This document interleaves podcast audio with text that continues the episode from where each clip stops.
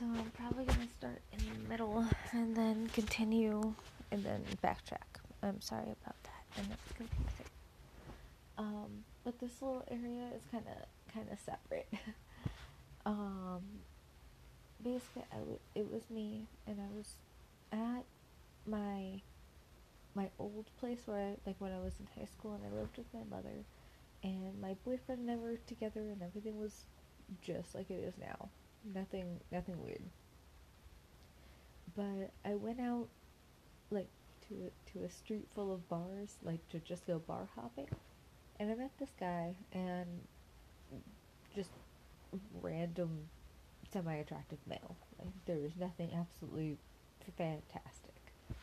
Just person that seemed interested, and I was like, sorry, I'm in a relationship, but I still really wanted to go on a date, but I didn't want to to date him.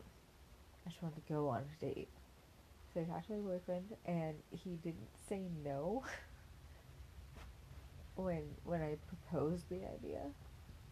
And so I was like, hey, you have to tell me no, or I'm gonna go do it. And he didn't say no, but was definitely not happy. But it was since I wanted to do it, I I accepted his silence as agreement. Um, so I went on the date, and then like a minute into the date, I'm like, this dude is a terrible, terrible person. Like, just the combination of not my cup of tea and some hardcore values that I don't like, where or that I I have where we're not we we didn't share the same path. Um, like certain political ones, certain social ones, uh, just the way he was treating the waitress stuff like that. Um, but in my head, I was like, okay, well, I don't like this dude, but like, I just wanted to go on a date, so let's just stop talking. But I couldn't make that happen, and I know like the idea was to to get a home run. Like that was that was my plan. Um, but I just didn't didn't want to, and I was at this point forcing my my interest in this person, and I just wasn't wasn't having it.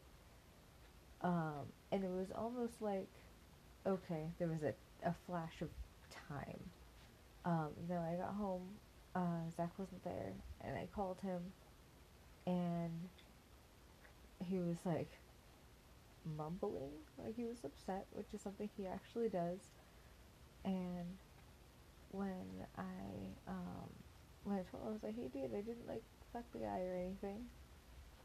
Uh, there's just dead silence, and in my head, I I understood that he didn't even think of that as a possibility. Like it never even crossed his mind that I would. Um, yeah, he was mad, which is actually very, very, very understandable. That uh, that that Dreamweaver was being a bitch. Um, so that was like one section. Um, and then the other sections are completely different. Um, I know I was with a group, and it was like sci-fi esque, and it, it was a group of people, and we have to go collect all of these things and then as a like we have to collect items in order to to defeat a big boss man. And I know we collected items before this part, but this part really really stuck with me. This is like the third or fourth item.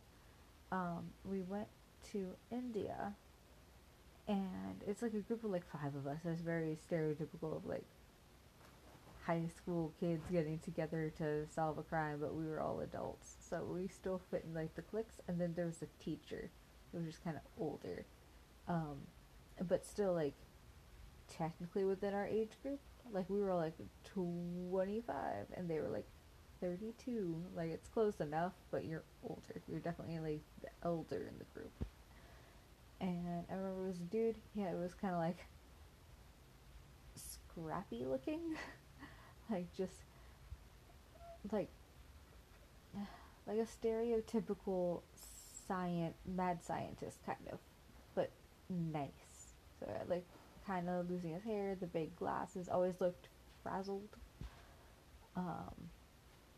Anyway, so it was there was a group, and we went to India, and we needed to collect this vial of something. And from what I remember, it is a vial of pla- uh, of plasma from blood, um, and it's very very small, and it's from one of the very few people in India that have this gene. It's very special because in whatever culture this was I was making up, um, they don't they don't give blood. That's like their their blood is theirs. It is sacred, and obviously there is something fancy about the blood, so they don't they don't give it out. Um, and there was a it was kind of like a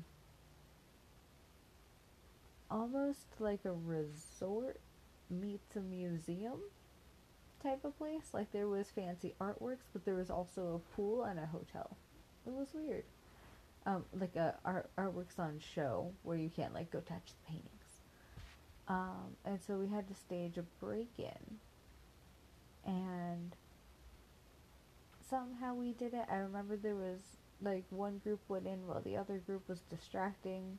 And then we all got out and we all hopped into a van. And the cops were chasing us. And it was really like, fast, please, gotta go.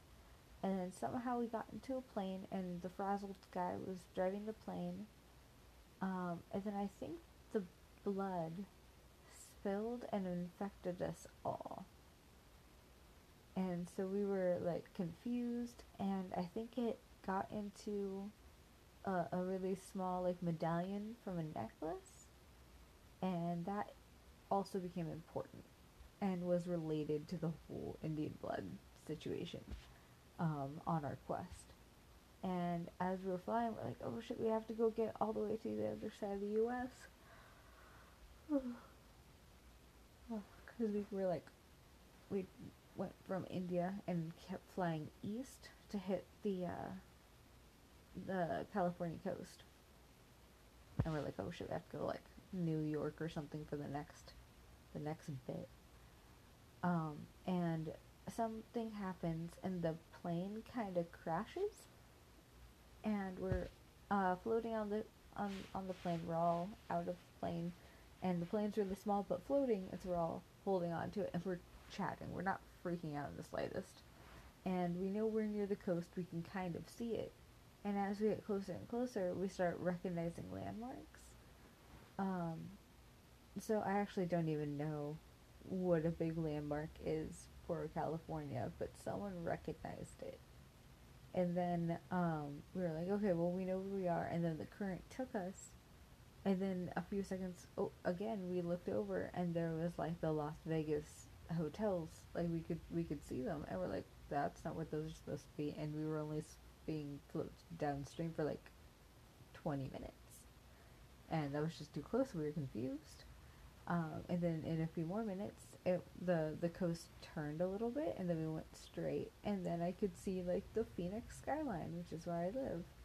And I was like, "Holy shit, what's going on here?" And we were all trying to discuss, trying to figure out what was going on, and we decided that it was that blood. That blood was doing something, and we didn't know what it was. Um, and somehow we go, we're still in the ocean, and we went through Mexico because we went from Arizona to Texas, and someone recognized someone from there. And it went on until it started like kind of fading away. There was like a, a bit more of a gap in between times when it was working. Um, and we were worried. so we decided to start swimming towards land. Um, but once we got there, it wasn't exactly a populated area. I remember we had to, um, we were going up a mountain, and then, um, there was like a, a whole, like, okay, so imagine like a regular mountain that has like smooth faces of stone. Um, there's this one area in between like two, like there's a, a, the tiniest of valleys, like maybe eight feet tall of valley, and there was kind of like a landslide's worth of rubble, but there was a hole in it where we saw the other side. So we're like, we can walk through. That's fine. Um, walked through, nothing bad happened, and then um, that valley kept going but turned, and I'm like, wow, this is convenient. Um, and so, like the way to picture this is, first it was two mountains on either side, and then there was a an arch of rocks, and then we went through that arch, and then the that area that was kind of like on either side there was eight feet tall of mountain uh, that just turned around one mountain but the other mountain was following it. So it was, it was turning into like a hallway. And we were going up and because there was those rocks again where we're just like it was the pile was getting bigger but it was a really gradual slope. So it felt more like stairs. And i was like holy shit this is like very very very convenient. I don't like it. And i look down and i start seeing like not rocks but bricks i'm like oh this is a place we're somewhere um, and apparently, like that's when it clicked that we were there for a different item to defeat a bad guy somewhere. Um, and so we're there, and I remember we were going through, and we were looking for something. Um, and I want to say we found it, and then we had to go to a little like, we had to go stay the night in a snowy little village that was on the other side of the mountain. So we went like we took that whole way through a mountain, found the item. I don't really remember that part.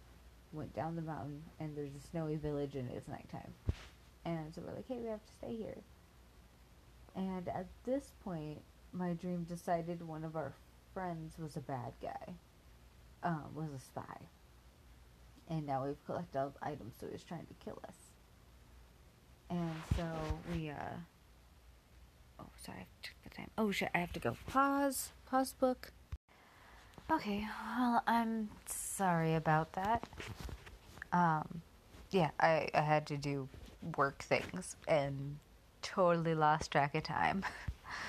um, okay, so we entered that area that was made of stone. It was obviously someone lived there, and then went down to the little village, and there was a traitor. Yes, okay.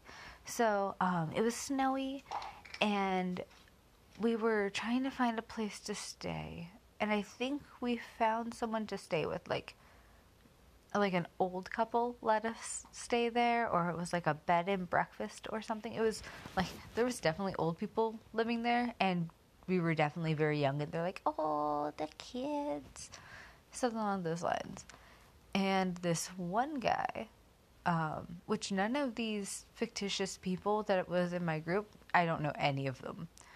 Um, but this one dude who I knew was the bad guy, but I was just letting the story play out, um, kept trying to get us to shovel part of their lawn. It's just like, well, they really need it, you know, they're old. We need to help them. But there is like in an area of that lawn. It's kind of like um, like in backyards where it goes around a corner. Um, it went around a corner and it was dark, and uh, the the snow was over big rocks. There was no point in shoveling the snow over that. It wasn't like it was a lawn. That this helps them walk uh, over that area because it flattens everything out. Um, and we just kept saying no, and he was just being very insistent. I was like, "Oh yeah, totes the traitor, one hundred percent."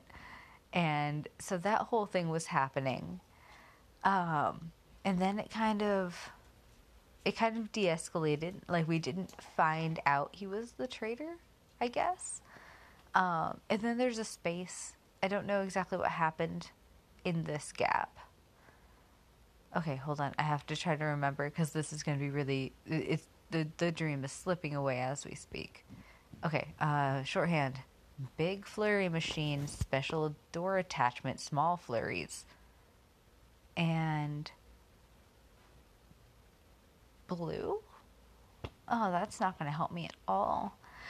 Okay, and doors, doors. Okay, so I don't I don't know how else to describe this other than we have items and there's it's it looks like a McFlurry machine, and they're attached to doors. And they're relatively big, but there's one that's smaller, one that's bigger, and then there's um, bigger that has its own like attachment to the door, and then there's a bigger one that has a full attachment and locking mechanism. And somehow there's energy or power stored in those. And all I remember is that the the traitor got a hold of the key to the big important one. And like the dream kind of ended with him trying to unlock that and me knowing that like that means he won and the world's to be in peril blah blah blah.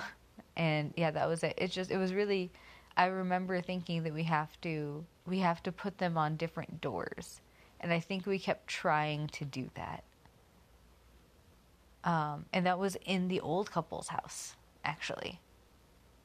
Yeah, because I remember we were inside being happy and cozy, and, and then that all started happening. I guess I guess that's it. I don't know. It was a weird, a weird set of dreams there. Um, it definitely felt like like a movie or a book with a defined storyline, which is always been a thing, but lately, all the dreams I haven't told you guys about, um, it's been a bit more defined. Um, that there there are plot points, there are characters, there's character development. Um, so that's interesting. I'm gonna make more of an effort to to record these because I don't have time in the morning. So, okay, guys, have a fantastic day. Bye.